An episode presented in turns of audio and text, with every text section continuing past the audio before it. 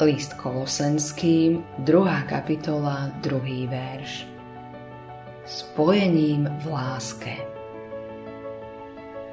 Tisíce mladých párov žijú v manželstve bez lásky, pretože im nikdy nikto nepovedal, čo je práva láska.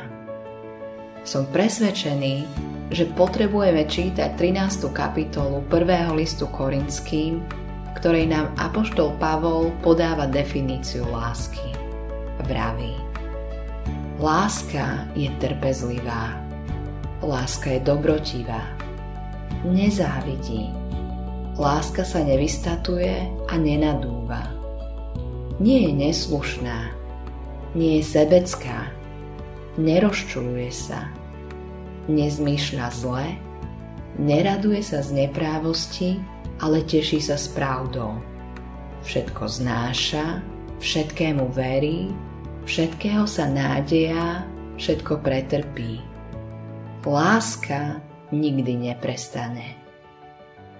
Ak by dnes ľudia poznali tento druh lásky, miera rozvodovosti by rapídne klesla.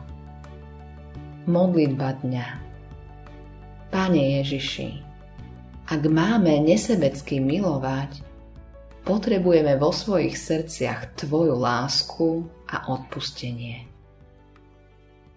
Autorom tohto zamyslenia je Billy Graham.